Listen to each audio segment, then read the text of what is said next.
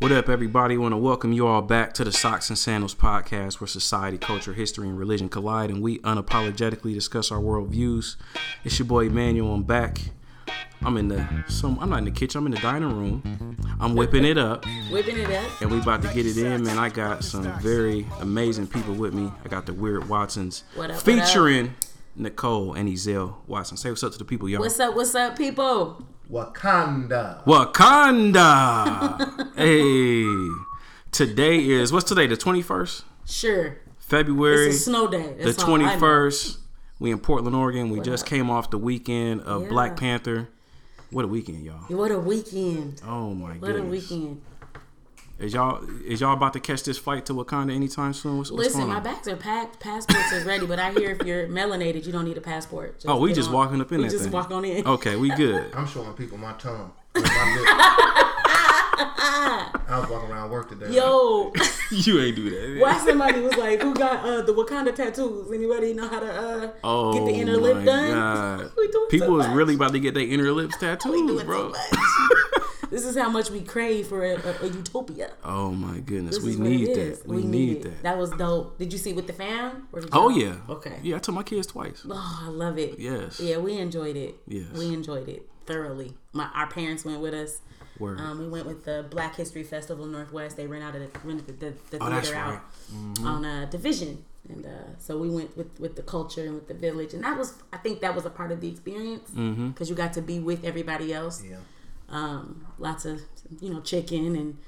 Sodas opening, you know, Mm. Yeah. you know, it was a nice sound. It was a beautiful sound. They had a Beautiful. DJ, a red carpet. Really? It was lit. Okay. It was lit. Wow. I didn't know they had a DJ. They like had a. DJ. Okay. So Shout was- out Zay Sims. Shout out Zay Sims. Oh, He was Zay, the- of course, He was of the course. DJ in the spot. Yeah. So the tunes was right. So while they really waiting. had it rented out, like. Oh yes. So y'all could do whatever y'all wanted. absolutely whatever we Wow, wanted. When we walked in, they were like, "Are you a part of Black Panther? You know why I'm here. You know why I'm here. You know Come why now. I'm here. Just tell me where Theater Four is. Right. Thanks." That's Um, dope. went back. They had a red carpet. Had a step and repeat, so you could take photos. And Mm-hmm. had Sharon Thomas out there taking pics yeah. and doing video. That's all the way live. Shout out Sharon. Yeah. Uh, people were saving seats, you know, sweaters and purses on on seats. You know how we do, pissing everybody off. Uh-uh, this this is taken. Uh-uh, no, I know, no, like where this- your people at?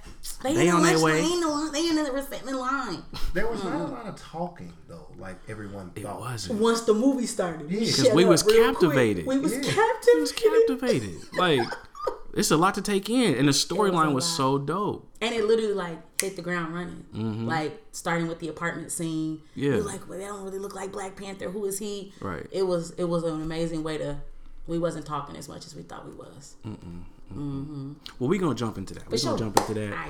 First things first, I want to get into all this excellence that I'm I'm surrounded by. You know what I mean? So, Nikki, I appreciate you doing this. Ezel, appreciate your time. You know, allowing me to come through. Yeah, yeah. And uh, yeah, this is uh part three of the African American Excellence series, coming off of part two with the homie Shabri Vickers. Man, that's that's African American excellence for reals. Real. Oh my goodness, her Isn't she story dope? is something else. Like Isn't I've known it? her for over for about a decade, but there was a lot of stuff that I learned. Right. You know what I mean? She's got some depth to her. Yeah, and her spirit is just like she's always positive, and that's the best is. part about her. Yeah, she is.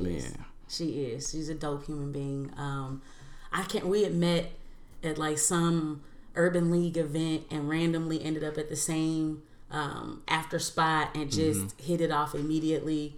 Um, we got some stories we can tell, but I can't share those out loud. Word. before No. I was married. uh, amen. Brothers and sisters. Amen again. Amen. Amen. Again, we thank God for the union of covenant. Thank you, Jesus. Oh, shit. Why you looking like that, babe? Y'all should see Ezel's face right now. he ain't trying to hear none of it. Be ye not deceived.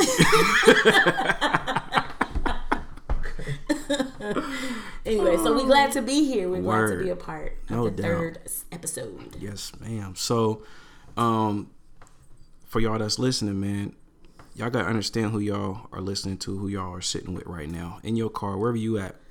This is Mrs. Nicole Watson, Yo, teacher, community leader, wife, sister, daughter, mentor, and overall phenomenal woman. man, I appreciate that. Now you are. I, I reached out to you because I see you do your own thing. You know what I mean. You're teaching. Mm-hmm. You're getting awards.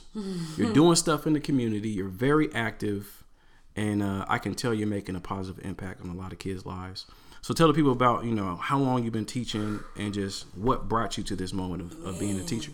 What a great question. Um, first, I appreciate that. No doubt. Um, man, I, so I've been in the classroom. This is my fourth year. Mm-hmm. Um, so it's not a very long time. So for those of you who are considering um, becoming a student in your late twenties, um, I'm a product that it that it works Mm-hmm. and that, that it is achievable and attainable. Um, prior to me teaching, I had worked for Stancorp Mortgage Investors in the real estate, commercial real estate side of things, and uh, um, I would. Uh, this is really like no lie how it happened. There was a woman named Cheryl Ramirez who worked for my CEO. She was his secretary, and her husband was um, from Mexico. And every year they would go to Juarez and they would read and provide resources to the orphans that were coming to this orphanage in, in Juarez, Mexico. And one day she had been like four or five times before. One day I just asked her, I was like, Miss Cheryl, um, do you think I could go with you one time? And she was like, absolutely, Nicole. You just need to get a passport. And like she named all of this thing, all of the uh, of the stuff I would need to get. Um, and I've always been, I guess, that kind of person. I just was like, all right, I'm gonna go. Um, And so I got my stuff together and I went. And I, I, it's one of those, you know, typical mission trips where you go and and the goal is to to to share and give all of who you are, but you end up getting way more in return. Um, so I went about three, two or three times with her and her family, and it just became. Um, the kids started coming back with me, you know, not not physically, but spiritually. They just kept coming back with me. And my cubicle at work just kind of grew out of control with the pictures of the little kids that I had met, and then I would go back each year, and they had grown, and they'd had siblings, or just watching them endure trauma. Many of them had seen their parents murdered in front of them. You know, the drama with the With the drug the drug cartel yeah. cartels in in Juarez were just.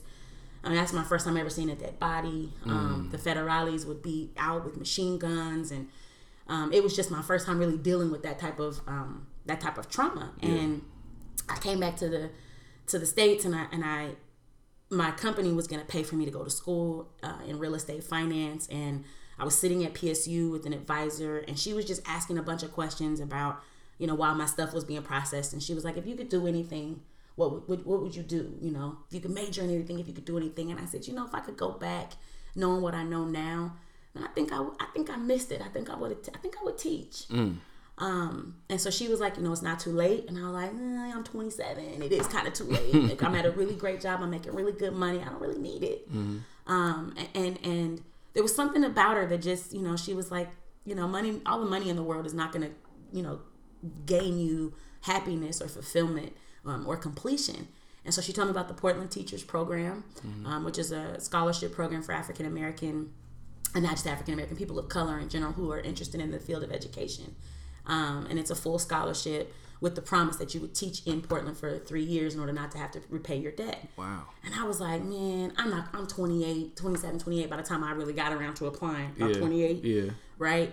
Um, but I applied and I got it, and I made a decision. I said, if I'm if I get this scholarship, I'm going all in. I'm gonna quit my job at the Standard.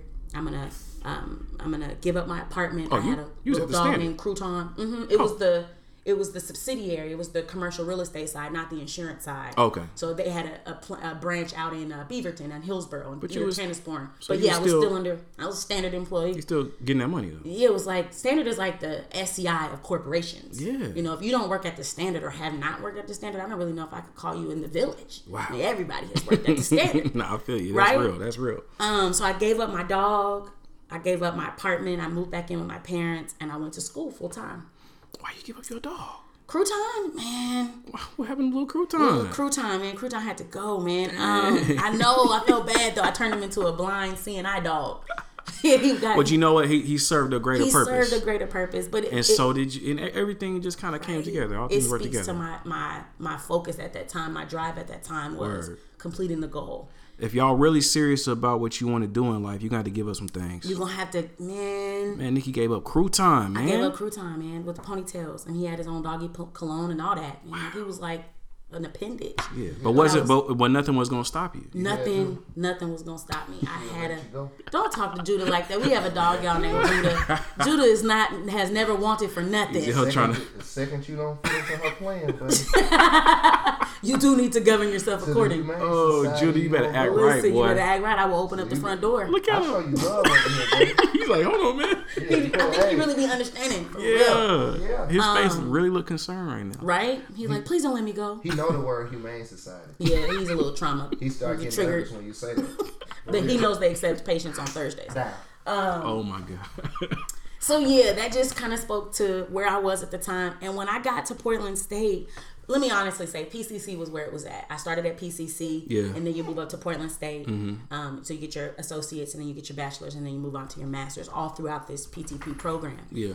And uh, Portland Community College, man, shout out to the to, to PCC. Um, I, I have never. It was where I fell in love with education. I fell in love with being a student. There was something about being on that campus. Um, I did most of mine between Cascade and Sylvania, and it was just an. It, I don't know. I had great professors. I had a, a, a history professor and a math professor that really just challenged me mathematically, um, and it was just it was just an amazing experience. By the time I got to Portland State, I feel like I was in a groove. Um, I really wanted to finish early, so I was taking like 23, 30 credits. at a Ooh. time. I know not 30, that's a little intense, but like but still, 21, 23, I- 22 credits a time. I really was trying to get done. Um, I was very focused. This was before I met my husband. You was focused. I was very focused because I saw what the education system could do to us. I saw that if you hadn't had a blueprint, if somebody hadn't already grooved the road for you and paved the way, you could get swallowed up through financial aid, through the whole uh, there being a, a, a top amount of classes you could take in a certain subject, and it's it, it's so bureaucratic that if you don't know the rules, it's easy that you could get there and waste time oh yeah. right? And waste resources. And then by the time you really get serious about what you want, you've already reached your financial aid cap and you got to take out loans. And who really can afford that? So I, I, I was nervous about, um, you know, getting to that college campus like I did my freshman year out of college and not knowing what to do and not knowing the rules of that culture mm. and being just swept aside mm-hmm. like many of us and then ended up at, at PCC with the rest of Northeast Portland and mm-hmm. that's where we was in the cafeteria kicking it and chilling and not going to class and that feared I was I was afraid of that I was mm-hmm. afraid that because no one had gone before me I wasn't gonna know how to how to go and get it done. Yeah. um, so not only was I focused, it, it also had to be a determination because I realized, man, this is kill or be killed, and I don't mean it, you know, of that figuratively. Right. Um, I mean literally, but more figuratively. Like that's how I felt. I felt like, man, this it's all or nothing. Yeah. Um, and I'm older. I was older at that time, so I really didn't have the the, the luxuries of of kind of just, oh, I'm taking art. Oh, I'm taking science. Yeah. Nah, bro, I was in there with a with a with a, an agenda um, to get it done. Yeah. Um, so that's how I ended up majoring in education. Um, my first year in the classroom, man, my brother died, uh, which was really, really, really tough. Um, but I was just talking to my students about finding the silver lining in, in any in any dark cloud, and one of the silver linings from that, not that I would would ever you know not want him back, um, but because of his death, it, it caused a few things in my family.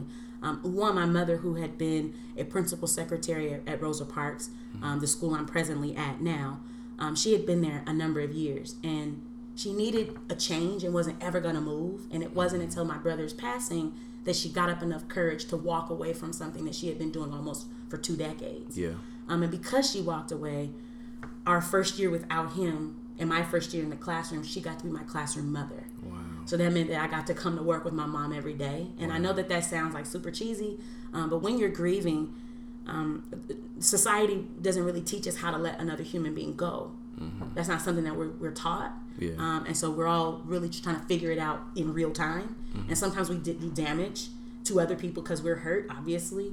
Um, so having my mom there to be able to navigate some of the things that my teacher preparation program couldn't prepare me for um, was just it was it was it was kismet. It was um, it's the silver lining that I, I consider that I got to spend a year healing with my mom and my babies. My first my first set of babies got my mother as their class making copies and doing the bulletin board and bringing snacks. I mean, she had the Rice Krispie treats Yeah. and cup of noodles. I mean, she was just Everything was on deck. everything was on deck and, and they got to really be loved up because of her and um, it made my first year in the classroom special yeah. and for black teachers we don't stay off you know sometimes keeping us in the classroom is tough and so having my mom there um, really made sure that my longevity and my sustainability in the classroom was set because i had a solid beginning out the out the starting block So when you say keeping us in the classroom is tough, what like Speak more to that. Whoo, man. you know, there's a conversation going on in education today as to why the teaching demographic doesn't match the demographic of students that we serve. Mm-hmm. Um, and I philosophically believe that that goes back to Brown versus Board of Education. I, I do believe that, that that that's some a decision in the Supreme Court that we herald as, as a time of a remarkable decision. Um, but, but I also think that we don't consider the nuances of what it meant um, to to consider the way black folks were educating um, each other in that time was was considered inferior to the way white folks were doing it.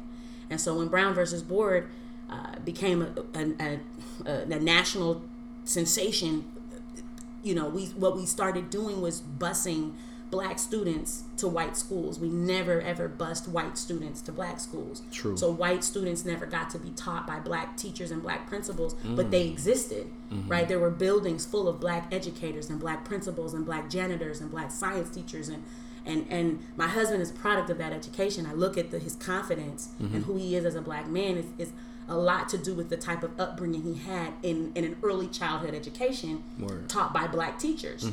Um, and we don't necessarily consider that angle when we look at Brown versus Board. We look at it like, yes, schools were integrated, and yes, I think that was great. But at what cost? What did we give up for that? What we gave up for that were qualified teachers, principals, and superintendents and administrators of our own that no longer had a place to be because they definitely wasn't getting ready to teach white kids, mm-hmm. right? Mm-hmm. Um, and so I think a lot of where we are today stems from the way we did that mm. the way we handled that. And I don't think that it's the here all and be all, but I think it's an important part of the discussion of is us looking backwards to say how do we get here. I think to that to, to further to that point, I don't know if we really know how to how to create an environment in public education where black people in general i'm not going to speak to other ethnicities because this is the one that i know. For sure. black people in general can can can survive. That we can find our lane. Any of us who've been successful in education we had to steal it. We had to realize and, and understand the nuances and the quirks and code switching and we had to we had to be stealth mm-hmm. right and I find that that as a as a black educator is hard. It's just as hard as a teacher being in a building that where no one looks like me. Just as hard as it would be to be in a classroom where no no adults look like you. Mm-hmm. No one sounds like your mama or your auntie Yeah. or your cousin or no one's bumping 1480 when you come in because he's mm-hmm. cleaning the hall. Nobody's doing that. And so therefore you don't get to see yourselves represented in the structure, which means the rules aren't rules that that would exist in your house or in your culture. The rules are Oh, yeah. different, right? Yep. And so I just don't think that we are surviving um, because our public education, our system, doesn't have right now the capacity to hold multiple perspectives. It's a one way to do things. Like, for instance, we're still in school in an agricultural model. We're, we're still out for the summer as if there's a harvest to pick. there isn't. And we haven't really questioned why we do it that way. We just know that we've always done it that way. And so we Mm-hmm. continue to persist because it's just the way we've always done it. And when no one's wondering if it's effective or not, we're just, it's just always But isn't the way we've there isn't there a lot of research to say that it's not effective? Absolutely. But yeah. But, I think people just get they get used to what they used to. Absolutely. And everybody it want they break. we don't- and but so I'm in a year round model. I went specifically this year. I left Jason Lee, which was the school I was at previously, and I'm now at Rosa Parks. Rosa Parks I- is year round? Rosa Parks is year round, and I, I went specifically because of it because I wanted as uh, through my doctoral research, I wanted to study the differences between those models. So I've done a traditional calendar model where you start in August and you're out in June. I and then now I'm. I'm in a model where we go nine weeks on, and every nine weeks we get three weeks off. So that means I got a winter break, excuse me, a fall break in September. I got a winter break in December for three weeks, and then I'm getting ready to get a spring break for three weeks. So when y'all go out for just one, we'll be out for 3 mm-hmm. Then we'll come back in in in the in, in beginning of April, go until June, come out with y'all, mm-hmm. and then we'll have five weeks off, and then we start again in July. Or And I, I- the benefit of that is just you know these particular kids in the north and in the villa and in the New Columbia, it's a different population of kids and the principal and the administration there had determined that what would be best practice for that set of kids would be um, brain drain that summer slide that going out being too long without something to do Yeah. creates just as much trauma and tension um, in our bones as um, some of the other things that we could get into. And so i'm at a year-round model and i love it. It is. The best ever. If I have my way, I, I won't I won't ever go back to a traditional model because I do believe that for us, best practice is is the best way. Yeah. Um, so when you think about black teachers in the classroom, and we got to just do something different. Mm-hmm. Um, and I think that that would mean having administrators of color that understand how to culture, uh, cultivate, and nurture an environment where black teachers can can thrive and can exist.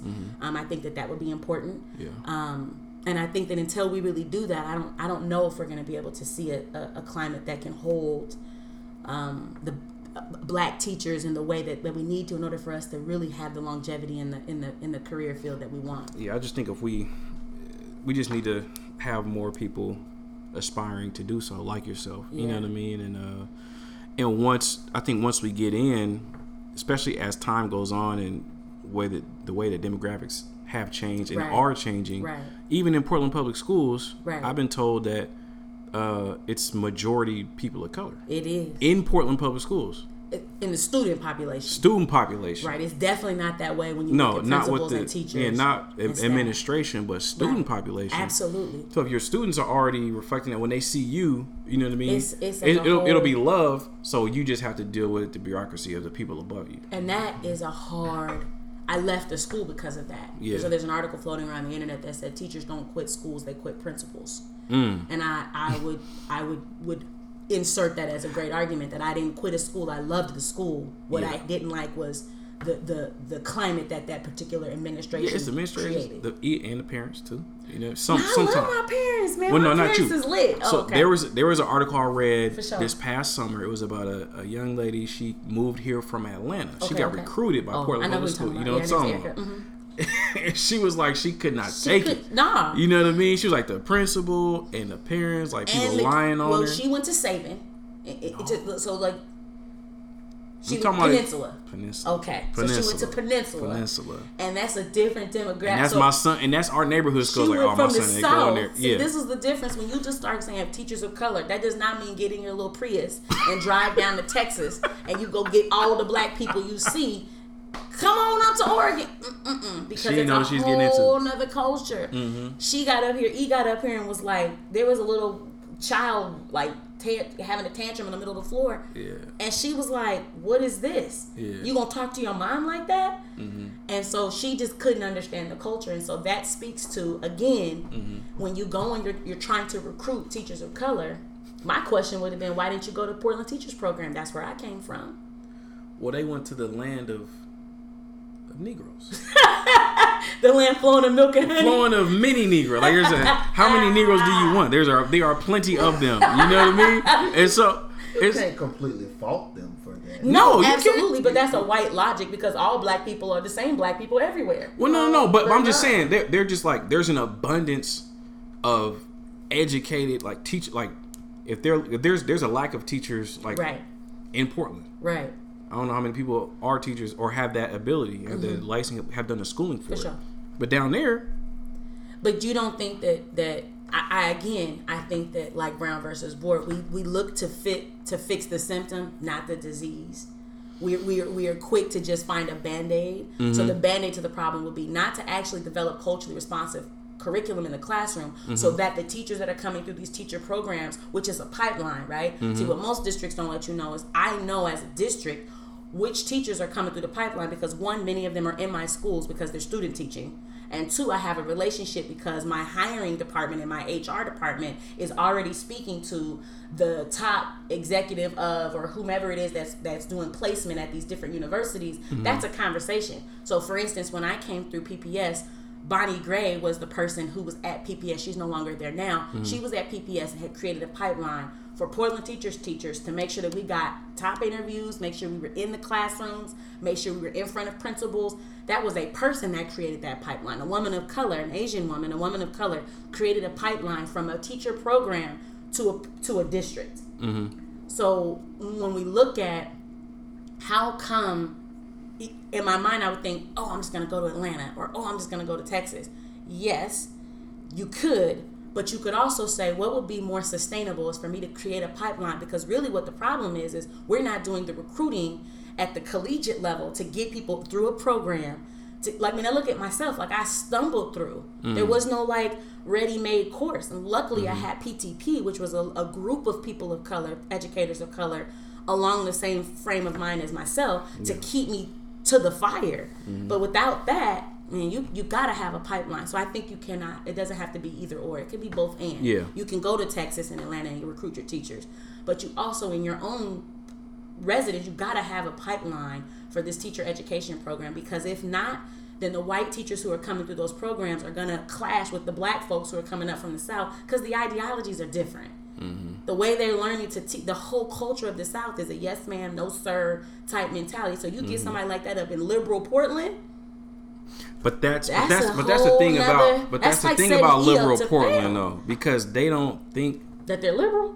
they don't think that what they're like the way that they are is anything that's negative or, that or that can't be Well, of course not. Fish don't know they ugly. accommodate exactly. And so so they go to, to to the south not with any context. It's like, well, we need black teachers.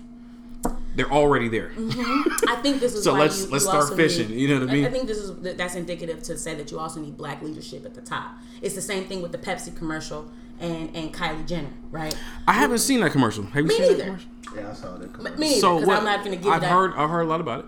But my point in that is, Okay. or even the Dove commercial with the Oh, no, there I- I've seen to that. be other I've folks seen at that. the table so that when your idea H and M, comes, H and M, or H and M with the little with the apes and the monkeys. Yeah, yeah. There has to be somebody else at the table to say, um, ooh.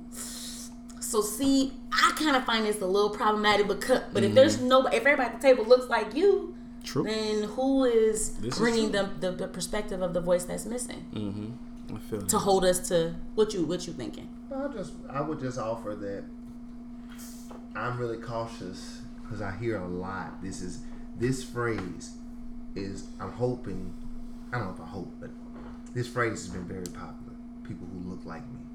Representation is important, Mm-hmm. but sometimes I think we get caught up in faux diversity.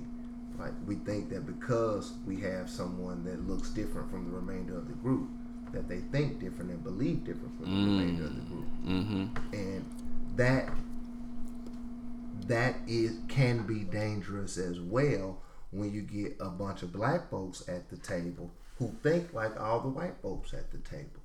So even though we have diversity at the table, uh, and, and we have diversity in the way people look, we don't have diversity in ideology.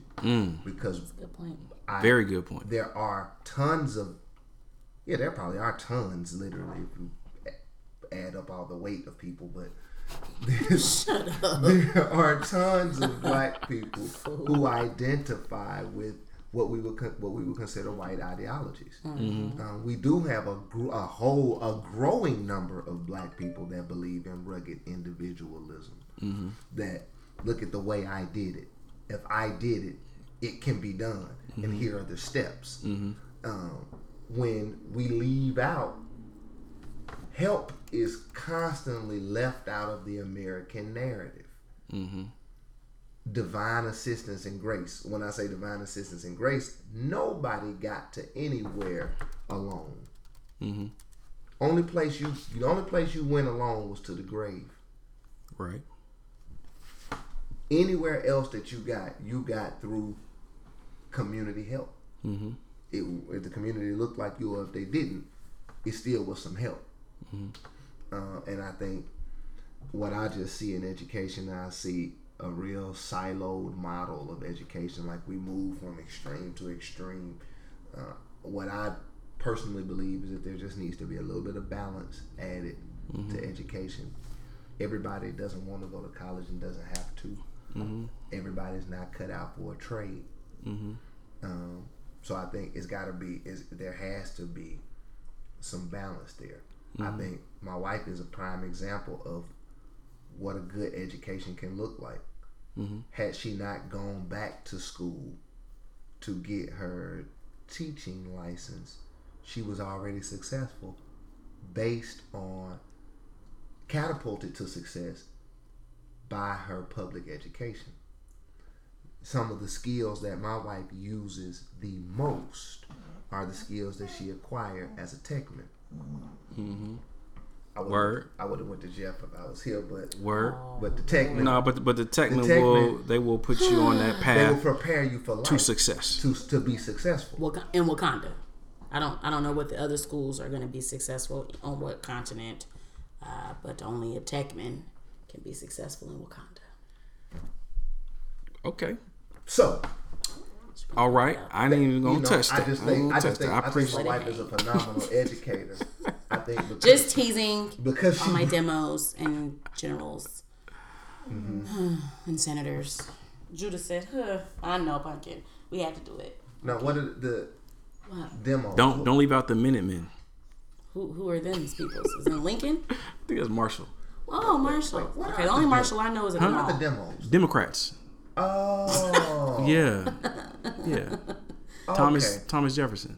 I get it now. Mm-hmm. Thank you. I didn't get a GED. I promise. No, it's all good. Nothing wrong with a GED. It's all show good. Hey, General kids. equivalency. Check it out. Okay, nothing wrong with that. But but listen to the way that the schools are named in Portland. Okay. Just real quick. Listen. Jeff, Democrats. Mm-hmm. Franklin, Quakers. Quakers. Mm-hmm. Who are the senators? Madison. Madison. What are who are Roosevelt? Riders. Rough Riders. Teddy Roosevelt. What do they have? Oh, okay. That, that was the Teddy Roosevelt Yeah, reference. yeah, yeah, yeah, yeah. And now, what president is the Techman? Benson Techman is just representing technical skills. That's Yeah, it. it's just it's, it's, it's just skill set. Mm-hmm. Yeah, we not we not named after a slave owner or uh, or any other No, but you named. or or set of, of Okay, can we not digress? no, we, we're not gonna digress. Lord. But, but Lord, let me finish my point. Go ahead, go ahead. I'm, I'm interested to hear really this. quick. The Techmen are labeled by what they can produce, their skill. Mm-hmm. Everybody else is labeled by who they are. So profound. I, I'm, but, Okay. But- but are if you look connected- into the history you of saying- Portland, you look into the history of education in Oregon, you're gonna see that they had certain I'm areas, sure, like in every like in city, every city, in every slated for certain types of work. absolutely, we call it tracking. Exactly. Yes. Exactly. So Yep. uh, you know, I, I I don't think that it's a I don't think that there's a one size fits all answer for education. That's all. Agreed. I feel it's not. Mm-hmm. But that's why we need more Nickies in this world because what you- what you're doing is a great thing. I And- appreciate that. It's hard. and it's it's evident. So Yeah. tell me about there's there's so many gaps to fill in education. for sure. Goodness gracious. What's the main thing that you are trying to impress upon your kid? What gap are you intentionally trying to fill fulfill every day? Where you know you know you where you say to yourself, you know what, PPS is just not gonna get this, so I have to do it. Uh, so there, there are two. Um, With all respect, due to PPS, but you know, yeah, for sure, for Yeah, sure. yeah. Because this the district that I work in. word Um, word. I came up in it, so it's Um. And it's one of the ones that has been primarily um, discussed in the in the news and in the media. So it absolutely we got Yeah. a lot of a lot of change happening in the internal part of the structure. Mm-hmm. Um, as a as a classroom teacher, one of my main um, I, ooh, there's a lot of gaps. Mm-hmm. Um, one is I'm I'm trying to stay in the classroom as long as possible. That's a gap because Mm. if I know that teachers of color are not sustainable in buildings where there is are no other staff that look like them, we tend to leave. We tend to get burnt out Mm. um, because the kids come to us for so much, Mm-hmm. right? If I'm the only black teacher in a building, You everybody, every black kid is oh my. God, you're every black kid's teacher, right? And Yep. when there's an issue with another classroom, you're the classroom that kids get dumped.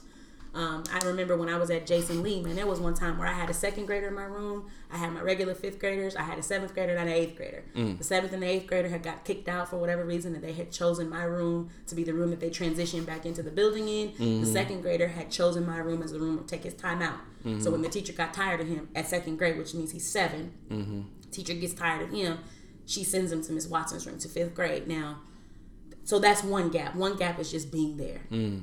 It's just being a face Wow. that my students get to see every day, and I try to show up looking like myself. So I don't get into the respectability politics of wearing a suit or wearing a um, a blouse and some slacks every day. No, I wear my Tims, I wear my, my Chucks, I wear my hoodie, I wear my afro out. They let you just wear. Yeah, that's why I say everybody should be a teacher. Word. Right? Yeah, like I go like my authentic self. So if, when I if I want to wear J's, I wear my J's. If I want to wear my Chucks, I wear my Chucks. If I want to wear my boots and some cute little you know frilly things, I can do that too. Um, but I try to really look like myself so that Yeah, my that's what I didn't know you could do that. right I thought y'all had a little drug. No, Nah, it depends on the building. Depends on the principal. The principal would, principal. would, set that. Yeah. But even more so, we have a we have a union in our district. Is um, our union is really um, empowered to make sure that we are not as teachers in other districts or teachers in other states. There are some things that we just don't have to contend with. Yeah. Um, but most teachers, yeah, it's a women driven industry, and so we dress. Yeah. We ain't, but one of the things that I do think is interesting is that we do uh, impose uniforms on the children that we don't ever have to abide by. I just want to throw that out there. Mm. Yeah. Mm-hmm. That's just interesting. Um, so that's one of the gaps. One of the gaps that I try to fill is by being in the classroom as much as possible. Mm-hmm. Um, when I think about the different things in education I want to do, Mm-hmm. man, if, if it takes me out the classroom right now, I'm not about it. I, I really Mm-hmm. enjoy being in the classroom, filling that gap. yeah, Um, the second gap that I try to, to fill, um, and this is a harder gap, I, I try not to call what I do teaching. I'm a caregiver. And I look at my responsibility in the classroom as one who's providing care. So my assumption is, my experience has been that many of my students who I am entrusted to serve come with great trauma either a, a, a family member who's absent, um, abuse, sexual, um, homelessness or houselessness, um, mental abuse, ver- verbal abuse. I've dealt with it all. Mm-hmm. Um, and one of the things that I have learned as an educator is that if I have not provided healing, then I cannot facilitate education. I can't mm. facilitate learning. Mm. If your belly is hungry and you're starving and it's rumbling, fractions ain't gonna matter to you. right. So what I have learned is oftentimes we have to set the curriculum aside. That doesn't mean that I don't get to it, but it means that I start my day in a place of healing. Mm. So we start with the circle. And I'm intentionally checking in on every child. How was your day? How was your night? Did you get good rest? What did you do? Um, what that does is two things. One, it, it, it provides care, but two, it creates conversation. So what I've learned with many of my black and brown students is we live in houses where it's do as I say, not as I do it is speak when spoken to. What that creates is this level of, um, and they're on this video box. They're they're they're. I've sounded like an old person. Good lord, they on the Xbox and the PlayStation. On that there video box. They on that dang video box over there, the face tube. You know, they on that. Um, but, but one of the things that I've learned, I've noticed with my children is they cannot speak. They don't have conversational language. They can talk, but to be able to engage in, in dialogue, going back and forth, is difficult for many of our children to engage in. Mm. And I won't say why I believe that to be so. It's just the experience that I've had so far. Okay. And so, as a part of my caretaking, I'm not only providing care and providing healing, loving on them, um, but it's also a way to engage in conversation. I engage in dialogue with each of my students every single day, mm. giving them new vocabulary, helping them process their language and their words, and putting sentences together. Mm-hmm. So that's a gap. So one, the gap is being in the classroom. The second gap is providing care, removing that idea of teacher, because teacher is, sounds really hierarchical, right? Mm-hmm. I'm the teacher, everybody else is beneath me. Mm-hmm. I really try to have as as much as possible, and Ezel gets on me about this a lot. Is really creating a democratic classroom, a classroom my students get to contribute into what we do, how mm-hmm. we do it, and where we do it at. They get to they have a say. Mm. Not every time can I obli- oblige their wishes. Sometimes we can't, we can't stay in writing forever. We got to move on to math. Hmm. Sometimes I can't. I have to prepare you for the state testing, so I have to facilitate the learning in such a way that I know you're going to come up against it on a test. You know what to do. Word. So sometimes I can't deviate from that, but many times I do. Mm-hmm. And we've created a quite a, a, a family. We're a clique. We're a family. We're a squad Yeah. um, that takes great care. That means that we do love languages. So each of my kids is taking the love languages test, the five. And They know what love language they are. And here's why That's that's, high important. level for fifth grade. It's high level, right? But my expectations are up here. no, but I'm saying that's that's awesome. What, what what kind of love you expect, so that you know what kind of love you're giving, right? yeah. Because that's beneficial in any relationship, especially one with your teacher. I need hmm. to know the kids that's gonna want to put up my chairs at the end of the day. I need to know the ones that's gonna draw me pictures. I need to want know the one that's gonna need a hug every day. Mm-hmm. Because if I don't know, then I can't be committed to speaking your language. And at some point in your in your history in your life, you have to have one person who's been committed to speaking your language. Mm-hmm. So sometimes I'll buy a little something for my get my students who need gifts, or I'll mm-hmm. draw a little picture for my students who who who love art and who need that act of kindness, or I'll clean somebody's desk out, or but I have a sheet of paper at my desk that tells me each of their top three love languages, so that I know at all times what they're speaking to me and how I should respond back. Wow. Um, that's creating care. Um, it, it means that sometimes the order of the day is the healing and not the curriculum. I believe that the curriculum comes when you feel the most safe, mm-hmm. when you feel like you trust your teacher, mm-hmm. when you feel like you trust that everything I'm giving you is good for you, and I promise, even the hard stuff. We call it putting ketchup on our vegetables at my in, in, in 211. Mm-hmm. We all got to get the vegetables. Sometimes you got to put a little cheese on the broccoli though, but you mm-hmm. got to get the broccoli down. Mm-hmm. So it's being in the classroom, it's creating care, and the third concept of the gap that I attempt to fill is that bridge between classroom and community. Mm. I really want my community to know that the classroom is just an extension of the village and that you are welcome there. My goal is to empower my parents so that they understand I am but of service to you. Mm. I am another person in your child's village. That means that the classroom is also your classroom. So feel free to walk in here. Feel free to come take notes. Feel free to call me and hold me accountable. Um, sometimes I'm walking through the classroom and I'm taking pictures and I'm texting them to parents. So me and my parents text back and forth. Mm-hmm. That's just to create. I, I want to reestablish this idea that it really does take a village, and I want to be the type of educator that you know where I live. Oh, that's Miss Watson's house. You know, don't step on her grass. You know, that's her house. Mm-hmm. I want mm-hmm. that to be the type of village that my kids grow up in. Mm-hmm. So that doesn't mean my philosophy is living close to or in the neighborhood in which I teach. Mm-hmm. When I was at Jason Lee, that was seven minutes away. Now that I'm at Rosa Parks, it's a little bit different. I grew up there, so I still feel a connection to that community, and mm-hmm. I try to get out into the community as often as possible. Right. So I'm texting my parents, I'm sending them a what's up, or see my one of my babies doing something great, and I'll snap a photo and send it to the mom, and then they'll get home and be like, "How did you know, Ms. Watson?" Text me. That just creates that helps my parents know that we in this together. Mm-hmm. And that even if you're at work and you're slanging dishes or you, you know, at Taco Bell and you running people through the line, you get a text message from your kid's teacher and it's positive. Mm-hmm. Um, so those are the three gaps that I'm attempting to fill right now: is being in the classroom, being visible, providing care to my students, and building that bridge between community and classroom. So is that all your like your brainchild, or is that something that you Ooh. learned from somebody else? Like, how did you get to that point where Ooh, you know what these three things question. is? These are this is a must. They are mine. Okay. I'm sure they're philosophically or theoretically in some text or article that I could find, but yeah. really, I'm just doing what feels good. Mm. And my motto is, if it feels good, it is good because mm. I'm good. Word. I know that I'm good. I know that I'm that this is where God has placed me, mm-hmm. and I know that this is a calling, and I know like this is my work. My work is to radically change education, and how I do that is through love. I mm. call it heart work, mm. not hard work. It's heart work. That if mm. I connect my heart to another student's heart, I can teach you fractions. I can teach you physics. I can teach you anything because you trust the, the nutrients that's coming from Miss Watson, that's that good stuff. Mm. It may you may have to put some ketchup on them. Mm-hmm. You have to put a little cheese on it. I may have to get on you about your pants being too low. I may have to get on you because you got your hat on in the building. But because I developed care, well, that's just Miss Watson, man. Yo, you know Miss Watson finna say something, you might want to take your hat off. Mm-hmm. That's what I want. Mm-hmm. I want my, my my students to leave me better than they came. Yeah. And how I do that is by putting my last name on each of them. They know Ezel. They he comes to their games he's come to the classroom. They, he calls every now and then, and they pick up the phone. And he put they put him on speaker, and he be talking to the whole class.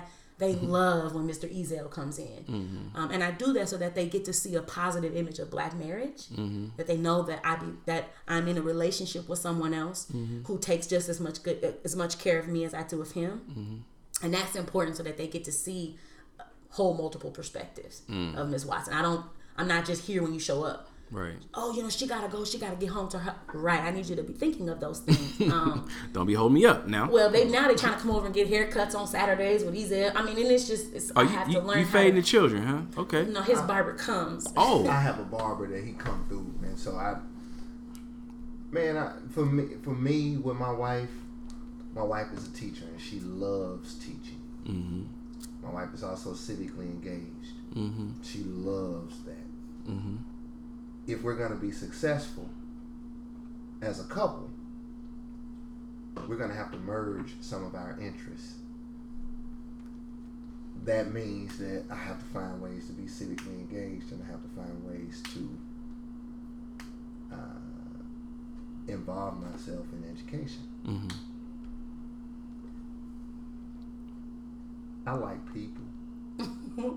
I like people. And I believe because I believe God is real and God cares for every one of us. I don't believe life is at, has to be as hard as we make it when we look to God as our first source.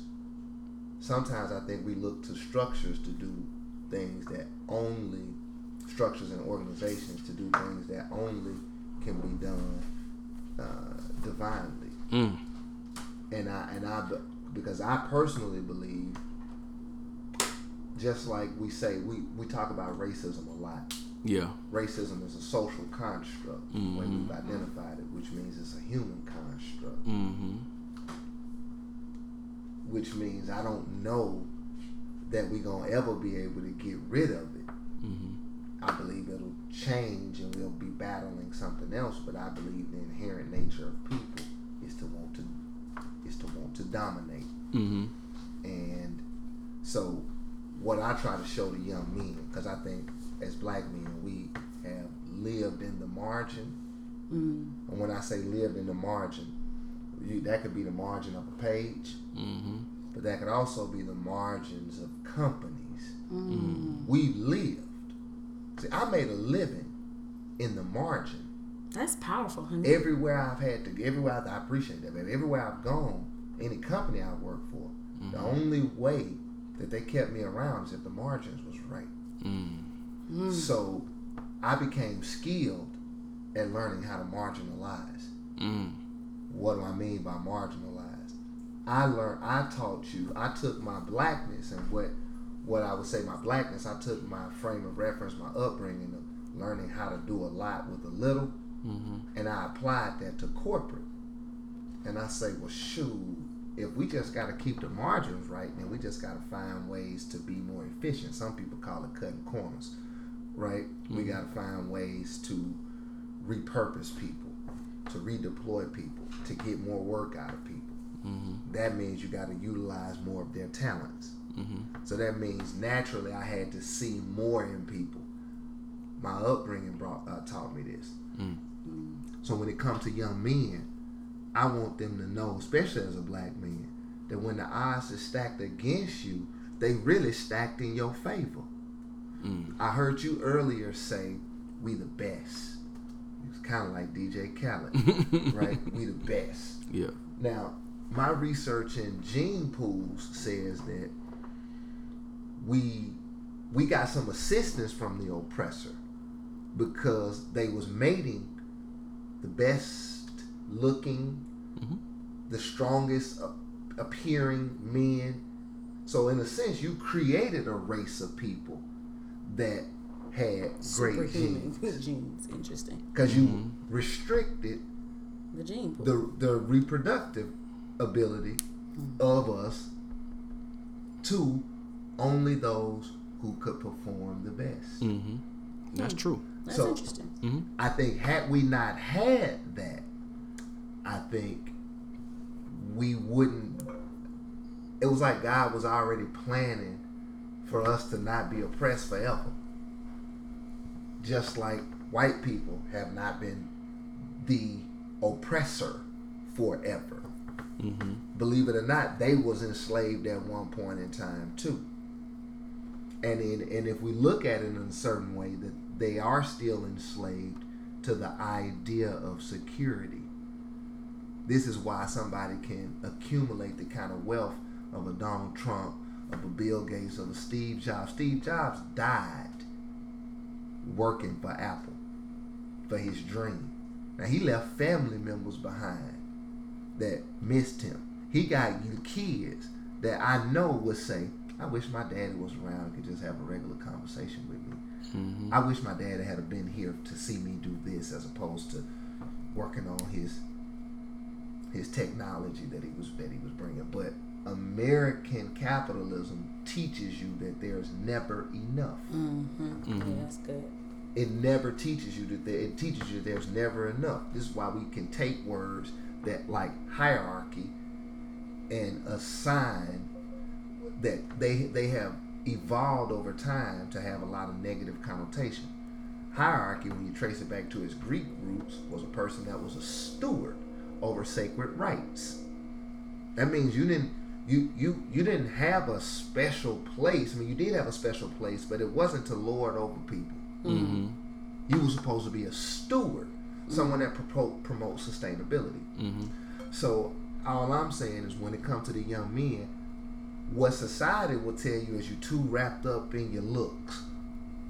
You know that you need to be saving some money for a rainy day. You need to be getting your education. This is true. Mm-hmm. This is true, but you also there is value in taking pride in how you look because you feel better. Mm-hmm. Like you were just talking about an environment of safety and, and an environment that's conducive to learning.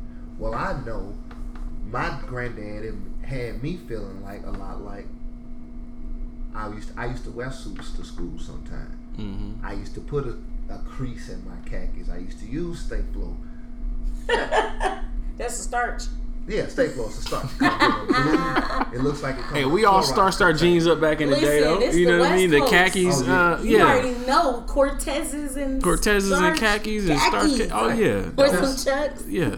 That attention to detail Mm-hmm. is what has us being style trendsetters. Mm-hmm.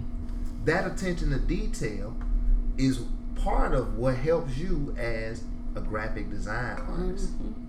Let's not go. We're not gonna go. I know we ain't gonna far. digress. We ain't gonna digress. But so so anyway, so my point is, I like to try to I try to find interest in the things that my wife likes, so that I can just bring my own personality. But I think at the same time I help the young men because Absolutely. Yeah. we need permission to just be. Mm-hmm. We always having to. We're. It feels like as a black man, you're constantly told you better fit in here. Yep. You better fit in here. Mm-hmm. But what if you just don't fit? Mm. No matter how hard you try, you can't change certain basic things about your personality. Yep. Right. And I don't think you're supposed to. You're not. I because appreciate that I believe. God made you Mm-hmm. The way that He made you so you could enjoy life, enjoy life at an optimal level. Yep. But when you put aside who you are, you're gonna always struggle. and You're never gonna be happy. Never gonna be happy. You're And, never gonna be happy. Yeah, I, and I see my son going through that right now in the school that he's in. How old is he? He's eight. Ooh, third grade. Crucial. Crucial. Ooh. And so we had to make a decision for it, not just that, but there's a lot of things going on. But we had to make a decision to pull him out of his school. Oh, so he's not at Peninsula anymore. Well, he was never at Peninsula. Oh, okay. He was never at Peninsula. He's at uh, I don't care. He's at Catlin Gable. Oh, nice.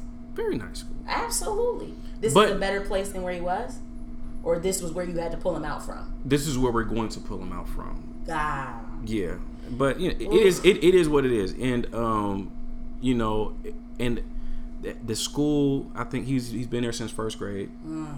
It's it's been good, but culturally, there's some there's some gaps that are just there, and it's it's it's not. it's too hard for him to navigate at eight. it's too hard. Yeah, it's too him emotionally. he can't. He just can't do He's it. already going to be criminalized because that's Not- the way and- the, and not even criminal- the system is set up. Yeah. And it may not be him, but the way the system is set up is for us to find fault in our black children. They're too loud. They're not Exactly. organized So- enough. So what he's saying is how you create, like who you are. Like I think who he is is is too. It's just it's just different It doesn't from fit. everybody. It there's there's fit. maybe one or two other kids like him, and it's like that temperament, that whatever. It just the other kid, it it just doesn't fit well. And instead of with that environment. a place where the the teacher can cultivate that difference. So I have one of Mm-hmm. my students in my class who's a Wiccan. She's a witch. Okay. Um, right, but I also have some of my students in my class who are Muslim. They're from African co- countries on the continent. Yeah. They're Muslim, Yeah. devout Muslim. I've got a Christian and I've got a Buddhist. Yeah. So I could make, and, and she happens to be one of my white students. I only have 2 So I could make this particular student feel ostracized and feel different because she just doesn't fit. She's not doesn't fit the demographic. She's the minority. Mm-hmm. She doesn't fit the height. She's the minority in that mm-hmm. area. She's a little curvy, so she doesn't fit. She's not as thin as some of the other girls. Mm-hmm. That she's the minority, and the religion is not she's a witch. She has an altar and chakras and different things. Mm. And I had to learn about that because it's my baby. Mm-hmm. My my obligation is to serve her just like it is to serve my other students, and it's to Word. to help my students hold multiple perspectives. And Mm-hmm. at fifth grade, they can do it.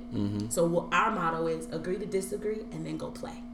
Yeah. Because if I can teach you how to do that as a child, then you can you that that trait will carry you with you as an adult. Mm-hmm. And so that doesn't mean that that that this particular student can't practice her witchcraft, and it doesn't Mm-hmm. mean that the other students can't walk around with their hijabs on or practice um, Islam Mm-hmm. and Mecca and, and all of these different religious ideologies and beliefs. Mm-hmm. But what it does mean as the teacher's I, as the caregiver, set the tone for care. Yeah. And I set the tone that we are going to have not tolerance but compassion.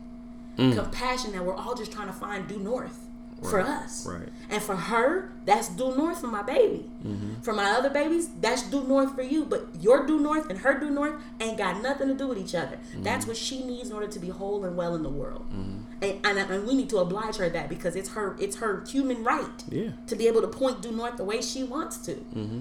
But in order for us to be able to coexist, we gotta have compassion. Yeah. How else do I teach that but in real time? Yeah. With real life examples of y'all disagree about gods. We go to war over that. If we don't fix that at 10 and 11, you'll be 21 and 22 still at war about something that neither one of us knows is real or right. See, but the the the great thing about that is that you guys are actually dealing Right. with you're discussing Absolutely. it because there are certain environments where they don't want to discuss differences. Right. They want to speaking about your son. That's why I was speaking and, and, and they want to make it say, well, everybody, no, everybody's, Everybody's we're not, not, the all the same, And we're not supposed to be. and and you have to give people whatever whatever their background is. You, gotta have to you have to honor that. And you have to let everybody know, not just to that person, but all the kids know. Yes, this person is this. Yes, and and I lead by example. I am Boom. the chief caregiver. Yeah. So for me, the way I treat this particular student, I love on her. Now sometimes I be scared. I do. I go front. Like don't, Sometimes I'm giving the homework and I have to give feedback that's too tough. I don't want to run on me now. Yeah. So sometimes I got to be. I need to be careful. I'm being funny. You being real, I'm being funny. That's but, real, But my students know, like, they know they watch me treat her with care. That's Word. important for them. Yeah. I need them to see that. what you build in this community and mm-hmm. what, Yeah. what what we feel as black men and i'm positive that black women feel this way too Okay. but as a black man i feel like my difference distances me from the district Mm. what do i mean i really want to say my difference distances me from the community but i just want to stay with the alliteration Mm. All right, you preaching now, my It brother. sounded super deep, babe. no but seriously when i'm be- my difference Yeah. is viewed as a threat to the community. Mm-hmm. So what happens is I have to either change mm. or I'm no longer an accepted part of the community. Mm. Maslow's hierarchy of needs would say that physiological needs are first, like food, clothing, mm-hmm. you know, then safety and community. But his his hierarchy of needs wouldn't say community. His hierarchy of needs would say um, love and belonging. Mm. So mm-hmm. when I'm put out of a community, I no longer feel safe and I don't feel like I belong. These are my two highest needs, my two biggest needs, next to physiological safety. Mm-hmm. Like physiological needs, like to feel, you know, to eat and stuff, right? Mm-hmm. Mm-hmm. I just want to shout out that Maslow was not the first person that came up with that. That that's an indigenous concept that he stole and co-opted. But I just want to out. shout out to the indigenous group. okay, shout out to the okay. indigenous Who, groups. who's the group? I, I want to say Mayan. I know for sure it was native.